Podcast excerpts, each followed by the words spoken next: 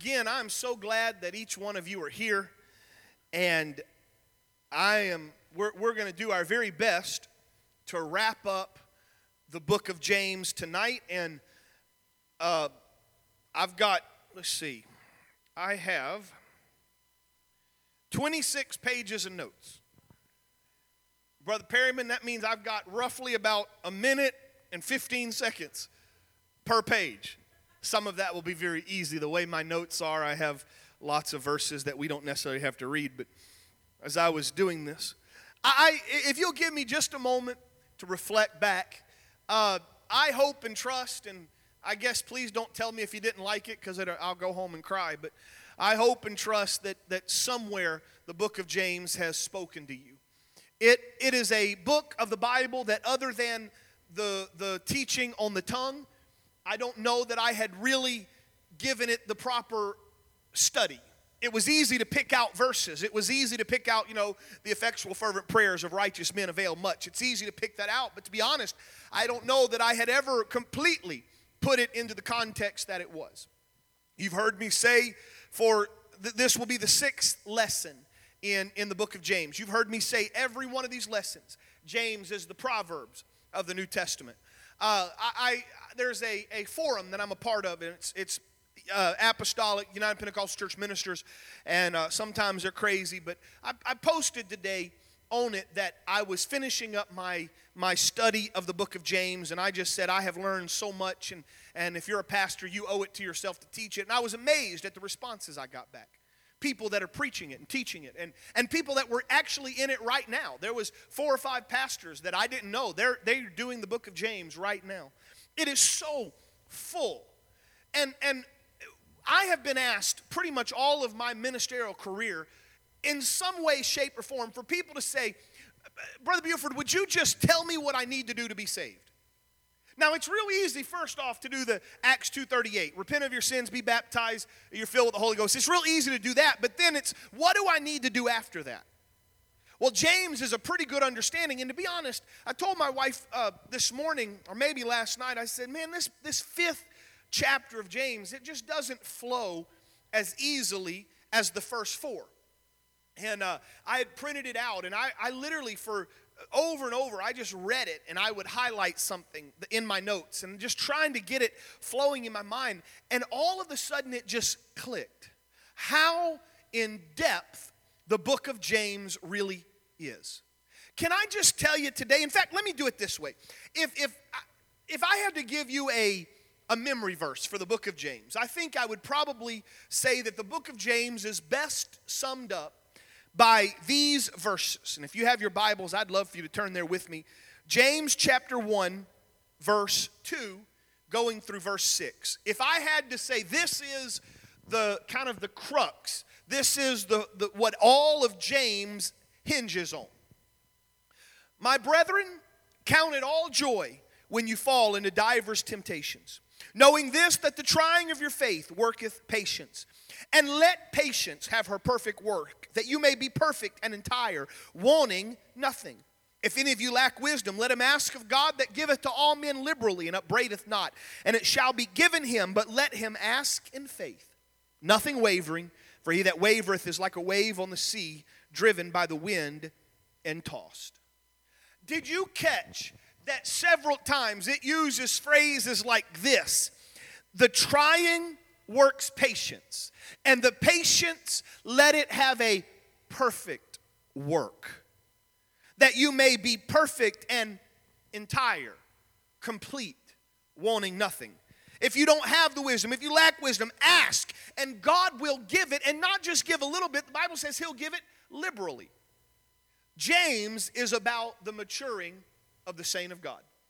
And we have sung about it, we preach about it, we talk about it. How many times have you, and I want to see by the raising of hands, how many times have you in your life said, I want to be like God? Thank you for raising your hands because I was getting a little nervous when I only saw three people raise their hand. Is anybody like God yet? No. What does that mean? I got to work on it. Am I going to be like God? Nope. I, I, there's nobody going to be perfect. But the understanding is there is a progression for living for God. You cannot get more saved. I don't mean that. There's not levels of salvation. But there is absolutely a, a progression of sanctification. I am coming out of the world and I am drawing closer to Him. And the book of James tells us how to do it. Now, again, let me do this real quick. And, and I don't, if you're writing it down, go back and listen. I said all of this at one point or the other. Chapter one, these are the marks of a mature Christian. In chapter one, we know that the, the Christian is patient when he is tested. There's trials on the inside, trials are from God, trials make us better. There are temptations on the inside, and those temptations are bad. They come from the devil, and they are designed to trip us up and to mess us up. But whether it's a trial from the devil, I mean, a, a temptation from the devil, or a trial from God, the idea is be patient and let God do the work. Don't get the cart before the horse. Don't be a, an Abraham and Sarah and try to make something happen in the flesh that only God can do. In the second chapter of James, we learn that a mature Christian practices the truth. And he does so in two ways he does it with faith and love, and faith with works. You, you can't just say, I have faith. I want to see your faith. Saying, I have faith and never doing it is akin to saying, I believe in the power of electricity, but never turning on a light switch. At some point, you got to go flip the switch and see if it works. In the third chapter, we learned that a mature Christian has the power over his tongue. James exhorted us for a little bit, and then he illustrated it a few ways, and then he applied it. Last week, we learned that a mature Christian is a peacemaker, not a troublemaker. We talked about the three wars and the three enemies. And then James gave us three admonitions to fight and to, to guard ourselves that we don't get entangled in the wrong thing. And in chapter 5, in one way or the other, we're going to talk about a man or, or a lady, a, a mature Christian that is patient and prayerful in troubles. Now, as you know, I have been using Warren Wiersbe's commentary in his outline of the book of James, and so what I just read you is the outline from him. And I, I will be honest that he breaks the troubles down in four ways economic troubles, physical troubles, national troubles, and church troubles. As we learn about it today, you won't hear me break it up quite that concisely. I, I kind of didn't see it exactly as he laid it out, and that doesn't mean anything. But so we're gonna try to try to get there. But you know, uh, so many times we as Christians we look at and and you know me, there are no levels to sin. Okay, a white lie is as bad in the sight of God as murdering somebody. Say amen. Even if you don't believe it, say amen. I will, I will tell you today. In, in fact, I had a conversation with several people uh, today. The Bible tells us that we are going to be held accountable for every idle word we say. I'm not trying to scare anybody, but I am convinced there are going to be some, some, some good Christians, if I can use that word, that are going to get to heaven, and God is going to remind them of an idle threat, an idle somebody got mad and just let it all come out or or or or just that that one dirty joke that just you didn't think anything of and he's going to remind you now how god will judge i can't say but i know he will. And so listen to me you cannot have levels of sin. There may be levels of consequence there may be, uh, when I'm, what I mean by that is, you could tell a little white lie, and in a sense, it doesn't hurt anybody but your soul. Or you could go and commit mass murder and a bunch of people die. There may be levels in those types of consequences. But in God's eye, a sin is a sin. And so a mature Christian does not try to just focus on the big things and say, well, I'm going to heaven because I never committed adultery. I'm going to heaven because, you know, I'm not, I'm not into child pornography. I'm going to heaven because I didn't murder anybody. A mature Christian realizes that the Word of God deals so much more than those three issues I just talked about. But if we're not careful, we'll spend all of our time talking about those big, gigantic sins And people will sit in the pew thinking I'm okay because I didn't do any of those great, big, awful, ugly sins, when in reality, our lives is not matching up with what the Word of God says. And that's where the book of James, chapter 5, comes into play. If you have your Bibles, it'll be on the screen as well. I'm going to start reading. Excuse me. I'm going to start reading from uh, the English Standard Version. Sister Buford, could you get me some water? uh, it says this Come now, you rich.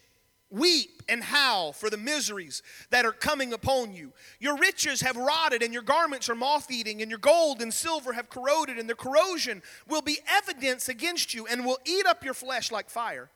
You have laid up treasure in the last days. Behold, the wages of the laborers who mowed your fields, which you kept back by fraud, are crying out against you, and the cries of the harvesters have reached the ears of the Lord of hosts. You have lived on the earth in luxury and in self-indulgence you have fatted fattened your hearts in the day of a slaughter you have condemned and murdered the righteous person and he does not resist you now that sounds awful but guess what?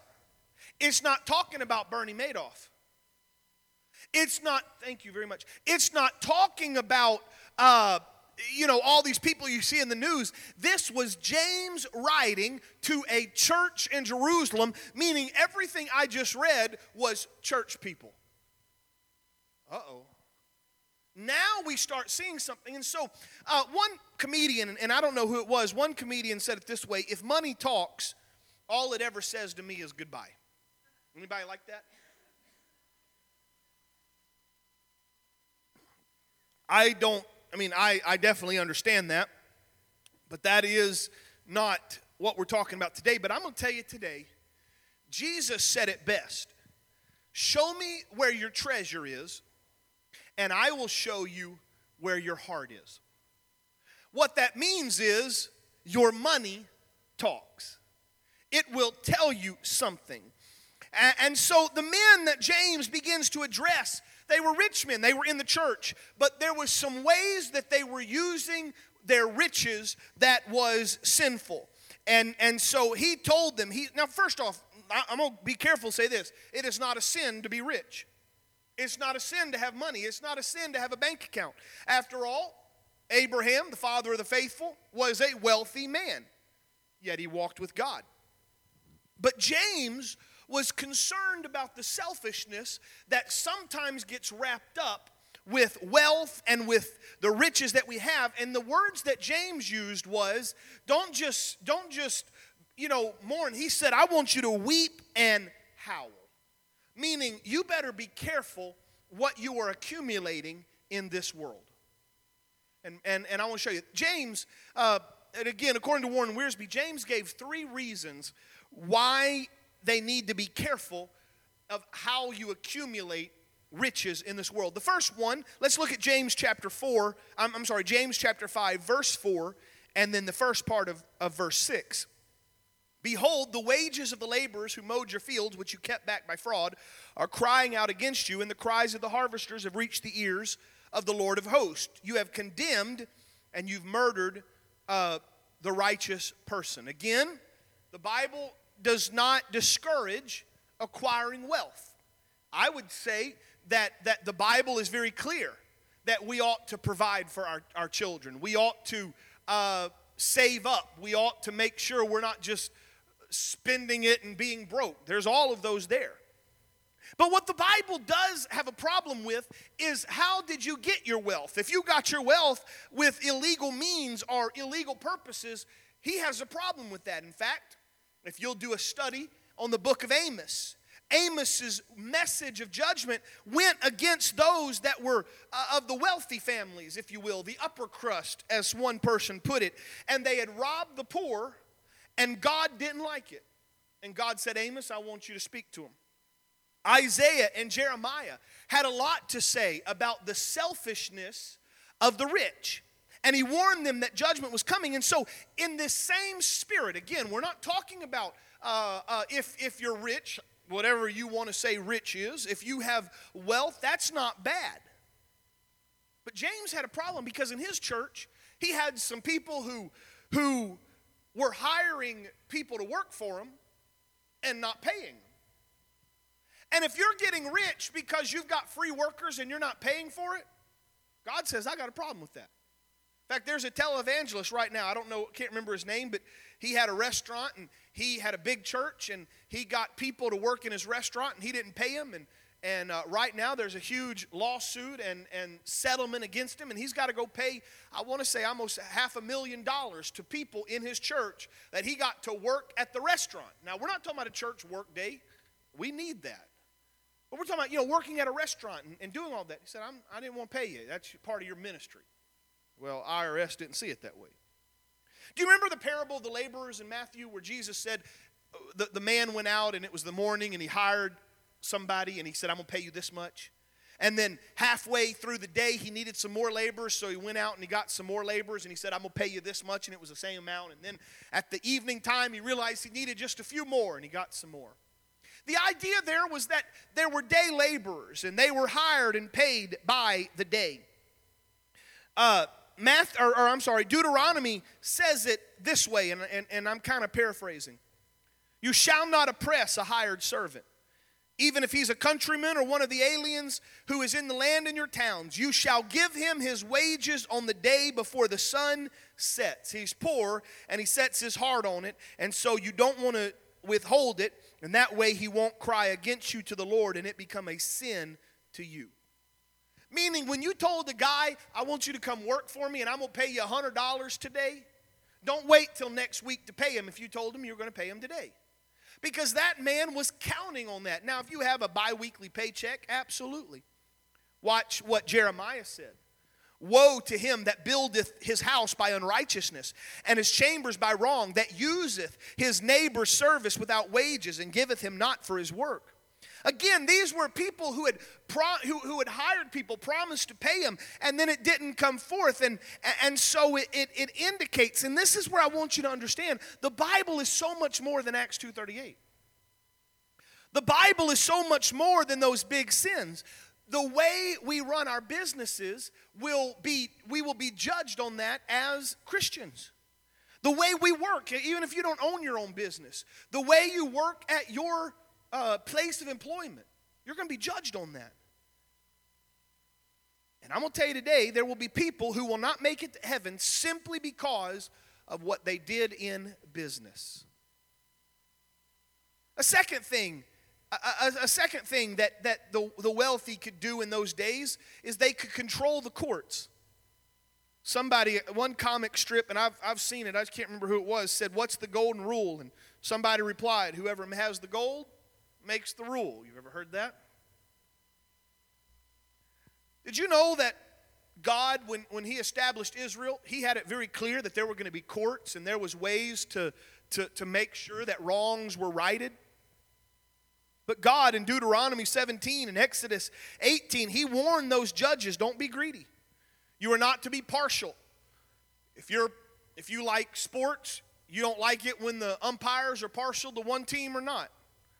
If you go to court, you don't want somebody to be partial to one side or not. The judge was not to tolerate lying, you, bribery. God condemned bribery in the Bible. And so it was. And it seems that in, in James's day, some poor workers that may have had a case didn't have any money. They couldn't afford the lawsuits. And so whenever they would go and say, hey, I didn't get paid, the rich could kind of tamp it all down. And again, it was there so, uh, the Bible warned against here that if you're getting your wealth unrightly and unholily, then you're in trouble. See, we you ought to know this. He owns everything. Oh, I know you work 40 hours, 60 hours. I know you own your own business and you worked hard for that. But a true Christian realizes that anything I have is because of Him. I am just a steward. We talk about the church being a steward of God's money. You and your family and in your business, you are a steward of God's money. And so it is that, that uh, Proverbs, I mean, let me, let me just throw some Proverbs out. Uh, Wealth obtained by fraud dwindles, but he who gathers by labor increases it. Again, that's a different translation of Proverbs 13 11. Proverbs 10 says, It's the hand of the diligent that makes rich.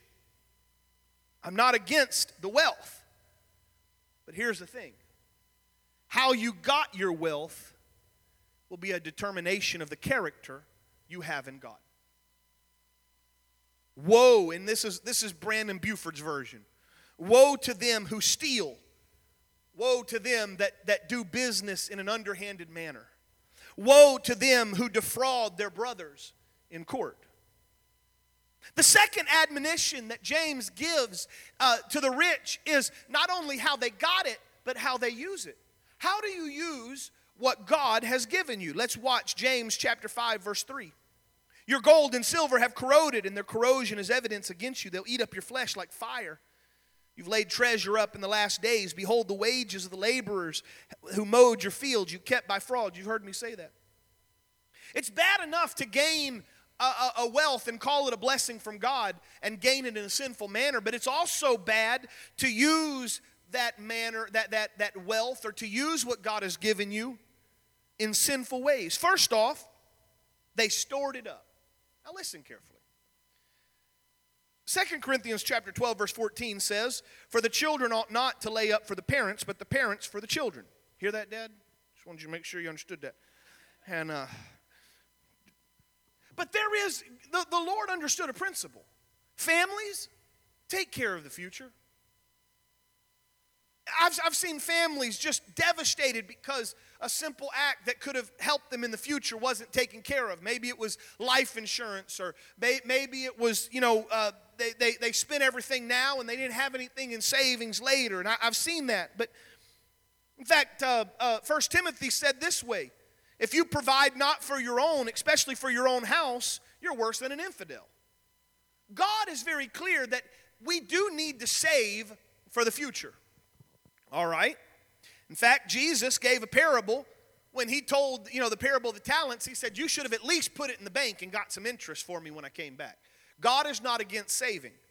But it is wrong to store up wealth and to hoard it and thinking you're rich because you have all of this possession. In fact, I could, I could tell it to you best by, by Jesus' uh, uh, parable in Matthew chapter 6 about the rich man that got all of this and stored it in his barns and then said, I'm going to sit back and just get fat and sassy. And that day his life was, was there.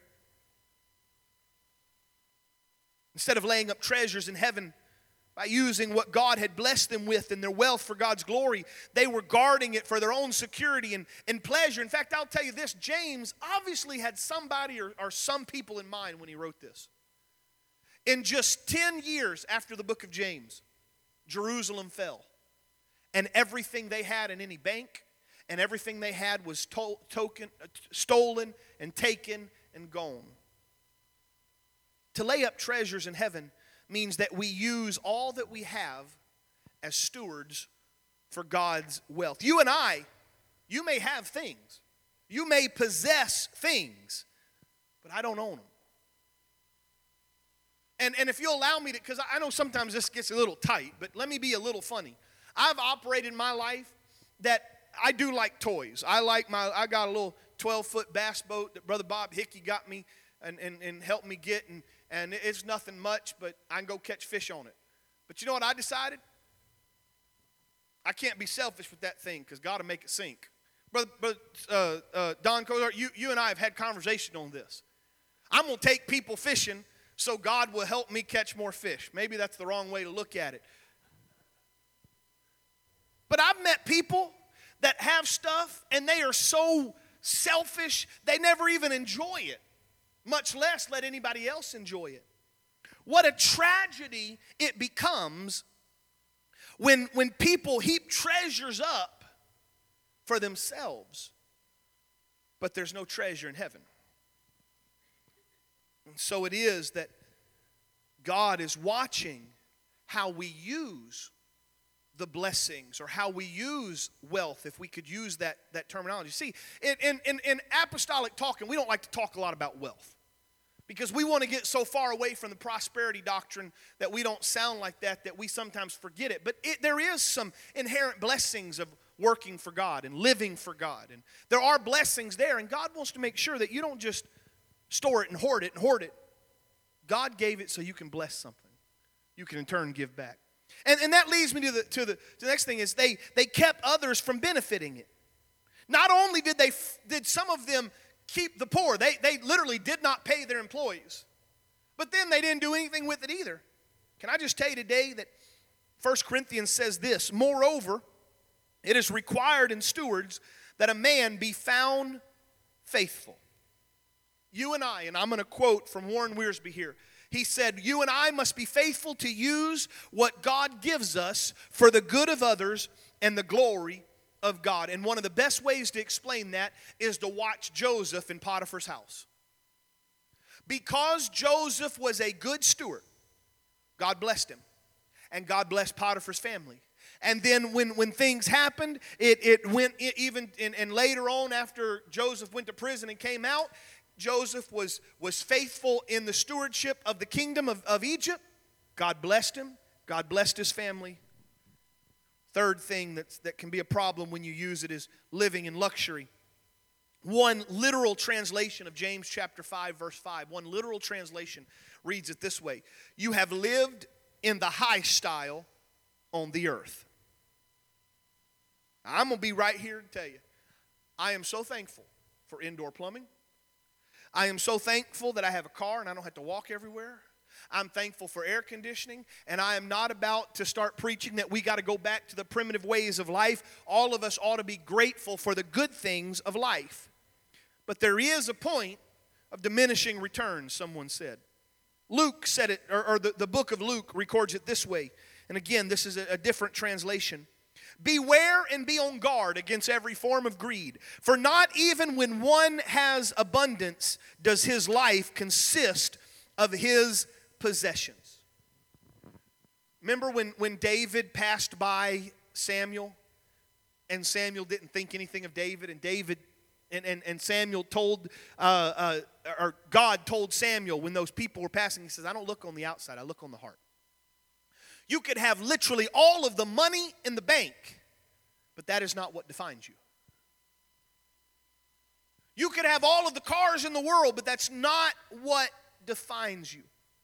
Again, let me let me quote from Warren Wiersbe in, in this sentence. I wrote it down, man. I highlighted it. I wrote the word key because this jumped out at me. And if you if you like to take notes, this is one of those notes you ought to take care of. If you match your character with wealth, you can produce much good. But if you match self indulgence with wealth, the result is sin. If you'll take the character of a Holy Ghost filled life and put it with the wealth and the blessings of God, it will do incredible things. But if you let greed and self indulgence kick in, it'll lead to sin. So it was. the third things that happened is not only how they got their riches and what they did with their riches, but what those riches do. See, they thought they had it made because they had stuff in the, in, the, in the bank and they had big, big barns and big crops and they thought they were rich and increased with goods. But God said, Howl for the miseries that will come upon you. He said, Grain is going to rot, it's going to be corrupted. Gold will rust, and we know gold doesn't actually rust, but it was just that corrosion that can happen. Garments become moth eaten. Listen, nothing material in this world lasts. I can only hear the snippet of the song in my mind right now that says, Only what is done for Christ will last. And so it is that God told the rich man in Luke chapter 12, You're a fool. This night your soul will be required of thee. And then everything you've got stored away, whose is it going to be? See, money is not sinful, money is very neutral. There, there, there's nothing sinful about money. But yet, Timothy, or Paul told Timothy, he said, the love of money is the root of all evil. The last of the Ten Commandments, we preach on this, thou shalt not covet. Well, covetousness breaks all the other commandments. But watch this Abraham was rich, he maintained his faith and his character, and he was called the friend of God. Lot became rich, it ruined his character, it ruined his family, and you don't only thing you know about Lot is his wife turned to salt. Psalm said this if riches increase, don't set your heart above it. Proverbs says a good name is better than to have all of the riches, and loving favor better than silver and gold. See, James, when he looked at, at, at this, these rich men that were doing wrong, he saw that there was a judgment that was happening right now. Their wealth was decaying. But he also saw a future judgment. See, this is what's really interesting. The Bible tells us that in the final judgment, that wealth is going to witness against them. Remember, where your treasure is, there your heart is. God's going to judge us, and, He's going to, I don't know if God has PowerPoint, but in my mind He does, and you're going to stand before it, and He's going to start putting up all your treasure. And He's going to show all the treasure you thought you had and how, how much you loved your treasure. And that treasure is going to start speaking. And it's going to say, You love me more than you love God. Not only that, but the wages they held back is going to witness against them. Those, as one person wrote it, those stolen salaries will cry out for God, justice, and his judgment. Let me tell you this in Genesis chapter 4, the Bible records that Abel's blood cried out from the ground. If we in our business and in our character harm others, it's going to cry out at judgment. And then, not only that, those workers are going to testify against it. And then the, the last thing that, that James was sad was the loss of an incredible opportunity that these had. Being rich, being increased with goods, being blessed, if I could use that term. We don't like to use the word rich. I don't think that anybody here would raise their hand and say, Hey, Pastor, I'm rich. I don't know that anybody would say that, but we really are. We really are increased with goods. But see, James uses in verse 3, James uses the term the last days because James operated on this assumption he's coming soon. Ephesians chapter 5, there's a literal translation that says we must buy up the opportunity. And then to complete that, we'd go to John chapter 9 and work while it's still day. What James was trying to tell his church was it's okay for God to bless you. Just do it right. Don't come to church and act like everything's good when you've hurt others and you're climb for, for wealth. But another person wrote something like this What good is a $500,000 house if it's not a home? What good is a half a, a, a million dollar diamond ring if there's no love? See, James didn't condemn wealth, James didn't condemn riches or even those that had it. He condemned the wrong use of that. He, used, he, he condemned those who used it as a weapon and not a tool. We go all the way back to James chapter 2, it says it's possible to be poor in this world, yet be rich in the life to come. It's also possible, First Timothy says, to be poor or, or what did I say? To it's, be poor in this world, rich in the other. But it's also possible to be rich in this world and increase with goods, but be absolutely broke in the time to come. What we keep, another person wrote, what we keep, we lose. What we give to God, we keep. And God adds it with interest. Somebody, uh, uh there was a preacher, he was known for long sermons. And in his community, they had a, a, time where they, they called it the charity sermon. And it was a time where they would preach a message and encourage people to give to charities and things like that. And he was going to preach. And someone told him, said, You know, if you preach too long, it's going to wear the people out and they won't give as much. Well, that preacher, who was known to be long winded, got up and he read from Proverbs 19 He that hath pity on the poor lendeth unto the Lord, and that which he hath given will God pay him again. And then he said, if you like the terms, put down your money. And he walked off the stage. If you'll trust God, anything you do for him, the return is amazing. Now, we like to talk about that return when it comes to giving to the church, tithes and offerings, and I'm absolutely a believer in that. But I will tell you what you do for others that the church never sees, and how you operate the blessings that God has given you is one of the greatest litmus tests of your character with God. Money talks. What will it say about you in the last judgment? Would you look at James chapter 5 and verse 7? And I'm going to have to be quick on this, and I think I can. James chapter 5 and verse 7. Be patient, therefore, brothers, unto the coming of the Lord. See how the farmer waits for the precious fruit of the earth. Be patient about it until it receives the early and the late rains. You also be patient, establish your hearts, for the coming of the Lord is at hand. Do not grumble against one another, brothers, so that you may not be judged. Behold, the judge is standing at the door. As an example of suffering and patience, brother, take the prophets who spoke in the name of the Lord. Behold, we consider those blessed who remain steadfast. You've heard of the steadfastness of Job, and you've seen the purpose of the Lord, how the Lord is compassionate and merciful. But above all, my brothers, do not swear either by heaven or by earth, nor any other oath. Let your yes be yes and your no be no, so that you may not fall under condemnation. James was writing to his church those that had suffered. Maybe they had suffered because they didn't get paid. Maybe they had suffered because someone had spoken a bad word against them. Maybe they were suffering because of trials or tribulations. But at the beginning of James' letter, James chapter 1, the first five verses, his, his point was be patient. And as James begins to close the letter, he reminds you be patient. Is God going to make everything perfect today while you live on this earth? Probably not. But there is coming a day when every right will be wronged and when everyone will be judged, and we are to be patient there. Three times James tells us that the, the Lord is coming soon. Titus uses the word the blessed hope. John 16 33 says, In this world you're going to have tribulation.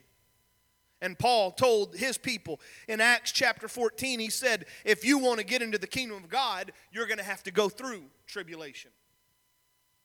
It's not all a bed of roses, which I've never figured out why that's so good anyway. Seems to be a bit uncomfortable, but somebody said a bed of roses is what you wanted. I don't really understand it, but you know, whatever. But life is not all that. Life has its ups and downs. And, and, and James uses two words. He uses the word endurance and he uses the word patience. Literally, again, literally, it means to remain under. Patience means to stay put and stand fast when you'd like nothing better than to run away.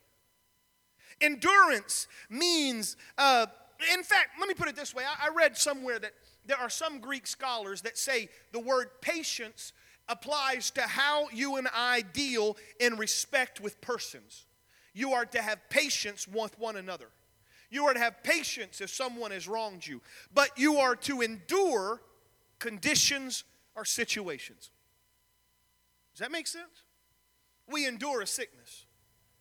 We endure the loss of a job. We endure, the Bible says endure, but we are patient with one another. And so, to answer how in the world can we, if we're going to mature and be like God, how can we do those things? James gives us three examples the farmer, the prophets, and Job. It, it, it, really, to be honest, if I was going to preach this one, I'd have you come up, Brother Sponsler, some of the other ones. How many of you have planted a tomato bush and gotten frustrated you didn't get any tomatoes and you gave up? Some of you are honest, some of you are not quite so honest. You don't just plant a seed, walk out the next day, and Jack the Beanstalk's grown. You plant that. If, if you if you do the, the old way where you literally plant a seed and not a not a you know an already growing thing. See, when I go to, I'll probably plant a couple of uh, of why are you laughing, Sister Buford? I'll go and plant a couple tomato bushes coming up pretty soon. I've got some nice planters. I'll do them around the patio because I don't have a place for a garden yet. But uh, when I go there, I go and I pick the ones that already have some tomatoes on them. They may only be that big because I'm really impatient. I, in my mind, I don't know if it's true with the Perryman, but in my mind, that means I'll get them faster. But if you literally plant a seed, it could be weeks before you even see anything pop up. But be patient. It takes watering, Too much water, it'll kill it. Too little water, it'll kill it. You got to be careful. You got to know you have to have patience with the seed. You got to have patience with the soil. You got to have patience with all of that. And so it is. Why are we patient? It's because we know the fruit of that is coming. Why, do, why am I willing to go out there and water that tomato plant? Faithfully and make sure that I put a little bit of fertilizer on it. Why? Because I know around the 4th of July or so, there's going to be a nice, ripe, juicy tomato that I get to eat.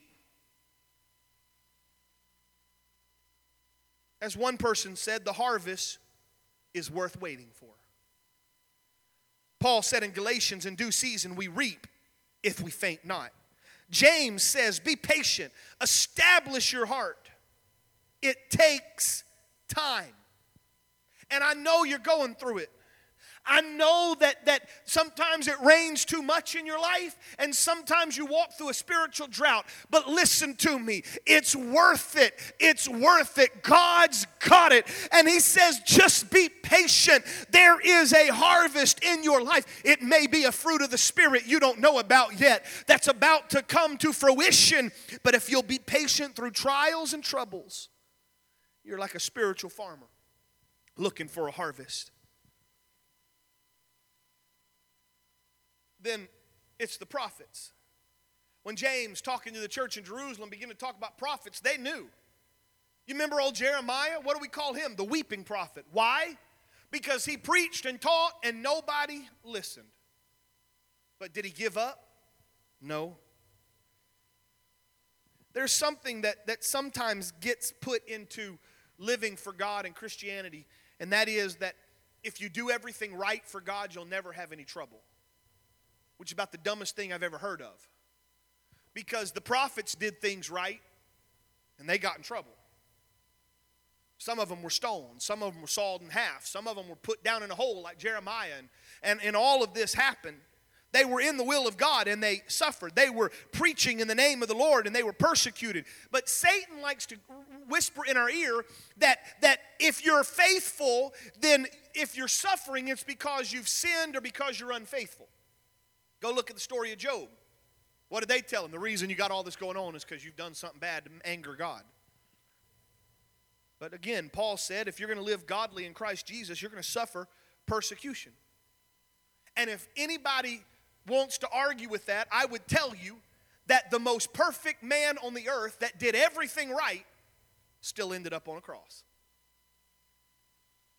And so the prophets encourage us.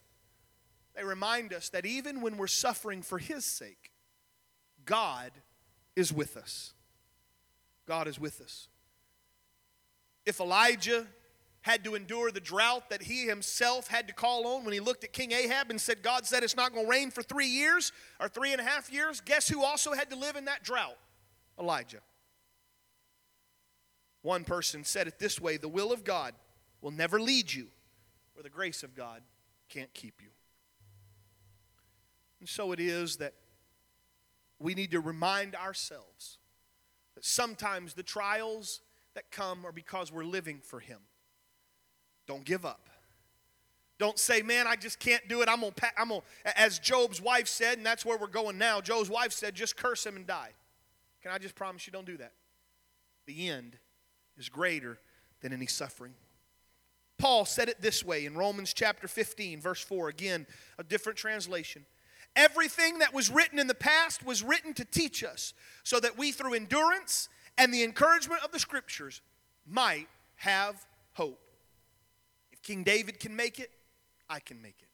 If Elijah and Jeremiah and Isaiah and Ezekiel and Daniel and the three Hebrew children can make it, I can make it. God's got me, and he ended with Job. As you know, we consider blessed those who have persevered. You know, sometimes it's like the three Hebrew children. In fact, I had a conversation with someone today, actually two people. One and they both they both have dealt with, one is dealing with it, and the other one has already dealt with it. The one that has dealt with it, I mean, it was like God just in the middle of it opened the windows of heaven and everything worked out perfectly. You couldn't have scripted it any better. They were talking to the one today that's still going through it. frustrated because they don't see an end in it. And it's not worked perfectly for them. And it's not laid out for them. And I would take you to the book of Daniel. The three Hebrew children, they walked in the fiery furnace, and God delivered them out of the fiery furnace. But sometimes we don't get the deliverance, we get the endurance.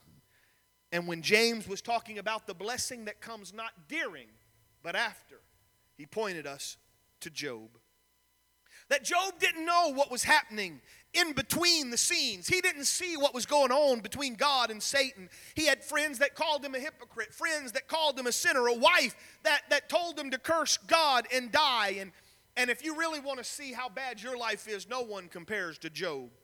He lost his wealth, his health, his children, his wife almost left him. His friends were against him. And there were a moment when it seemed even that God was against him. And when he cried out to heaven, nothing answered at first. Yet Job endured. Satan had put all of his money, Satan had made a bet with God, if you will, that Job would give up before the blessing came. And Job didn't. God made a covenant with Israel that if they would obey, he would bless them. And again, it leads to the idea that creeps into the church that if, if something bad happens to you, you must have done something wrong. But I will tell you that's not true. Paul said it best my grace, or, or Jesus, he, he was saying of God, of Jesus, his grace is sufficient for me. I'm, I'm skipping over a few things just for time. When it talks about let your yeses be yeses and your no be no, it doesn't seem like it fits, but here it is in a nutshell. True Christian character requires few words. Again, let me use a hunting or fishing illustration. You ever met that person that their stories just seem a little larger than life? Now, don't look at anybody here. That's why I take pictures of all my fish, so you know it. Sister Julie, I've had people and they do this. Oh, Sister Julie, I was fishing the other day, and you should have seen. If I'm lying, I'm dying right now. I promise you the truth. I'm telling you the truth right now. It's there. If someone has to work that hard for you to believe them, chances are they telling you a lie. All you got to say is, I caught a three pound bass. And if I tell you that, I want you to know I'm telling you the truth. If you got to swear by God and the earth and the footstool, and you got to swear by the hairs on your head, and you got to do all that, yeah, it ain't working. If you're, and, and again, this is what James is saying if you're a true Christian and you have integrity, then your yes will be yes and your no will be no, and that's all you have to do. And then he ends with this let us pray. In, in the last chapter, verse 4, he gave the lowest uses of the tongue, talking about complaining and swearing and but here he talks about some of the greatest things you can do with your voice. You can proclaim God's word, you can pray, and you can praise. So let me read in verse 13 through the end, and then I'm going to hit the high notes, and we're going to wrap this up. Is any among you suffering? Let him pray. Is anyone cheerful? Let him sing praise. Is anyone sick among you? Let him call for the elders of the church. Let him pray over him, anointing him with oil in the name of the Lord. And the prayer of the faith shall save the one who is sick. And the Lord will raise him up. And if he's committed sins, he'll be forgiven. So therefore, confess your sins one to another. Pray for the one another that you may be healed. The prayer of a righteous man has great power as it is working. That's that effectual, fervent prayers of a righteous man avail much verse. Elijah was a man with a nature like ours. He prayed fervently that it might not rain, and for three and six months it did not rain on the earth, and he prayed again, and the heaven gave rain, and the earth bore its fruit. My brothers, if anyone among you wanders from the truth, and someone brings him back, let him know that whosoever brings him back, a sinner from his wandering, shall save his soul from death, will cover a multitude of sins. There is four things, four uh, uh, situations that you and I need to pray for. The first is the prayer of the suffering. James is full of the word trouble, suffering in difficult circumstances. I'm so thankful that God doesn't let all of us go through a struggle all at the same time. in any given moment in this church, some are up, some are down. Some can sing praises, some just simply endure. And I'm not here to, to criticize when you are, are up and get all bitter. And you ought not look down on me when I'm down and I'm enduring. But what I do know is that sometimes when we pray, God can remove that affliction and it's gone in an instant. But other times when I pray, God gives me more grace. And though my circumstance may not change, in my weakness, I'm made strong. Is anyone merry? Let him sing psalms. But I'll tell you today that one of the truest marks of a Christian is can you sing when you're not merry? Can you be a Paul and Silas in stocks and bonds in the lowest point of your life, looking at a possible death sentence? But at midnight, Paul and Silas prayed and sang praises unto God which is why we say often from behind this pulpit our worship is not predicated on the music, the beat, the song, or anything like that. My worship is predicated on what's happening inside of me. The reason I praise him is not mindless mouthing of words. I praise him because I know who he is and I know what he's done, and I'm very thankful for that. Prayer for the sick. Now, I believe in all of that. We, we call the elders of the church, we anoint with oil, we pray, and we can do that. But I saw something with the help of some other study I did that I just want to kind of show you another side to that verse that you need to think about. And that is, there's, a, there's uh, 1 Corinthians chapter 11, verse 30 teaches us that if you are out of sorts with God, it can affect your, your health you remember when it, it, says, uh, talking about the way they were taking communion, it said, For this cause many are weak and sickly among you, and many sleep. And so it is that some people are sick because of their sin. And so it was that when James was talking about it, he kind of indicates that sometimes the reason we don't get the healing we're asking for is because you've never confessed your sin says that person is healed by the prayer of faith. That confidence that we have that if we ask anything according to his will, he hears us. And so it is that that confessing, it's not done just to anybody. We don't even we're not even supposed to confess to a preacher or a priest. First John says we confess our sins to the Lord.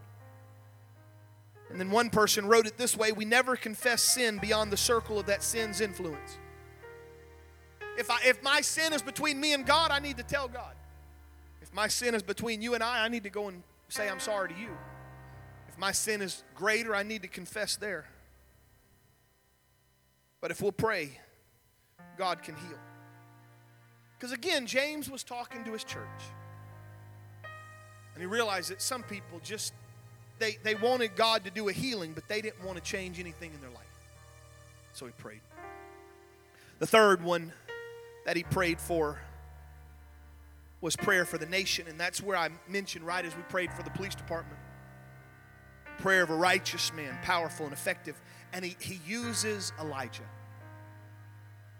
Now, Elijah, man, what a what a what a man single handedly stands at the court of one of the wickedest kings of all of Israel and the wickedest woman that's ever walked the face of the earth and would shake his bony finger in their face and, and, and he was able to, to part the, the Jordan River with his mantle and, and he was able to see miracles that had happened and and he could speak. I mean i know it was with god's unction but he could speak to the to the heavens and it not rain for three and a half years and he could speak again and it would rain do you know what's interesting?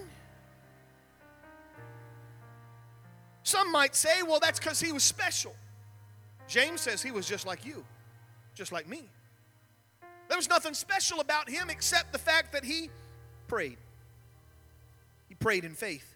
Robert Law wrote this prayer is not getting man's will done in heaven, it's getting God's will done on earth.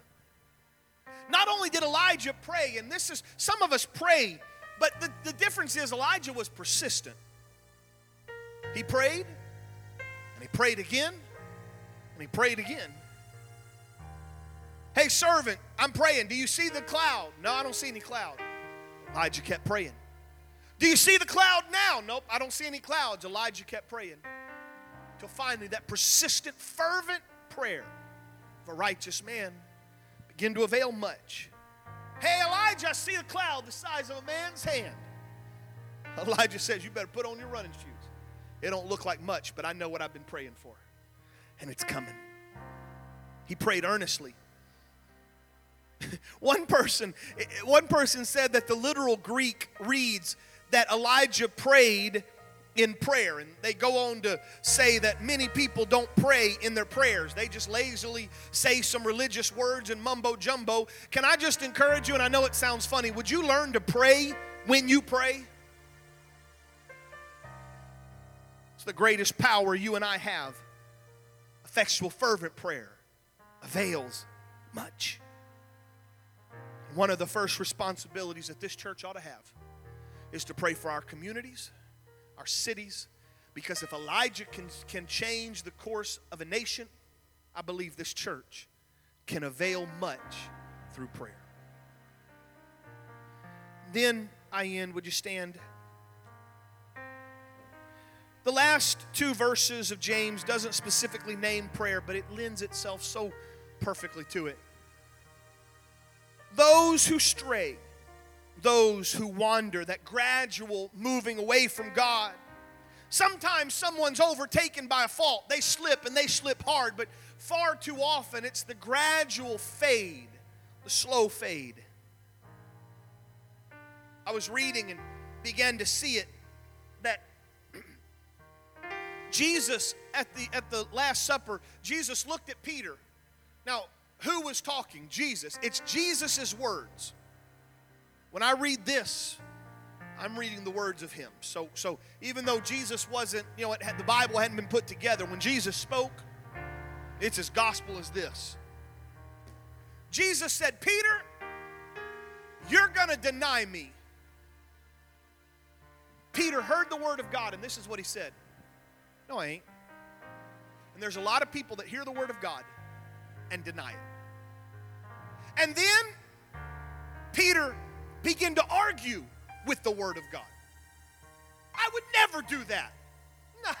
No, you're crazy. And I've watched people argue with God's Word, argue with God Himself. The next time you see Peter after that, he's sleeping when he should have been praying. Spiritual disciplines are going by the wayside. I wanted to preach a whole message about this. and then the last thing you see is denying and cussing and cursing and lying. And it didn't start there. It started with refusing to believe the Word of God, arguing with the Word of God, spiritual disciplines going down the drain because of wandering. What do we do when we watch and see someone that's wandering? We should pray. And we should do everything we can not to criticize, not to condemn, but to see if we can turn them back to the right path. And you say, well, do believers really need that? Absolutely, because Jesus said, Peter, when you are converted, strengthen thy brethren. I'm going to have times where I need somebody to speak into my life. Brother Perryman, you've done that in the nine years you've been here. There's been times you've spoken into my life because you see, hey, hey, Brandon, everything okay? Learn to do that for others. Someone said this, I think it was Warren Wiersbe. It's important that we seek to win the lost, but it's also important to win the saved.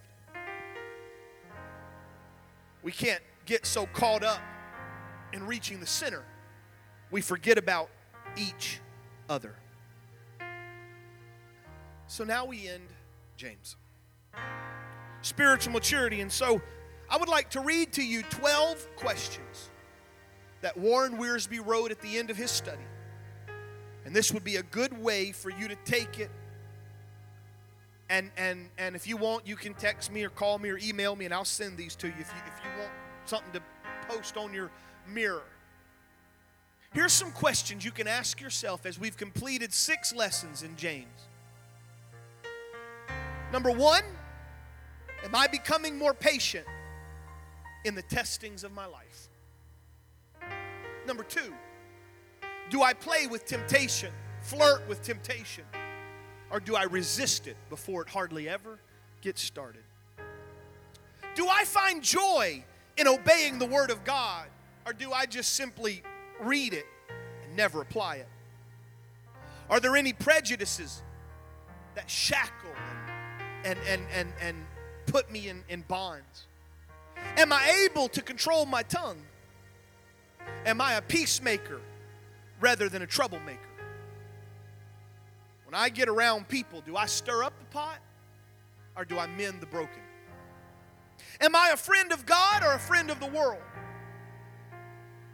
Do I make plans with God's help and His will, or do I make plans without considering the will of God? Am I selfish when it comes to money? Am I unfaithful in the paying of my bills? Do I naturally depend on prayer when I find myself in some kind of trouble? Am I the kind of person that others ask me to pray for?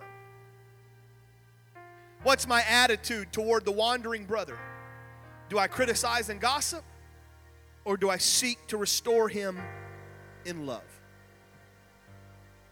One person just dealing with old age, if you will.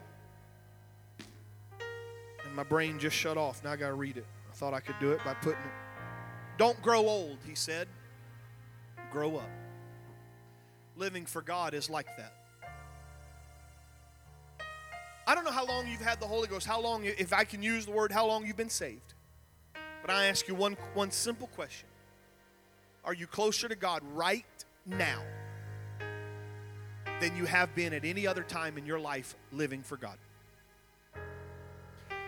If you hesitate or if you say no, then you need to get back in the book of James and you need to let God direct you. I wonder if we could just lift our hands for a moment, just begin to talk to Him. Just, just for just a moment. We got just, just give me two or three minutes, please. Change me, Lord. Don't let me stay the same. I want to be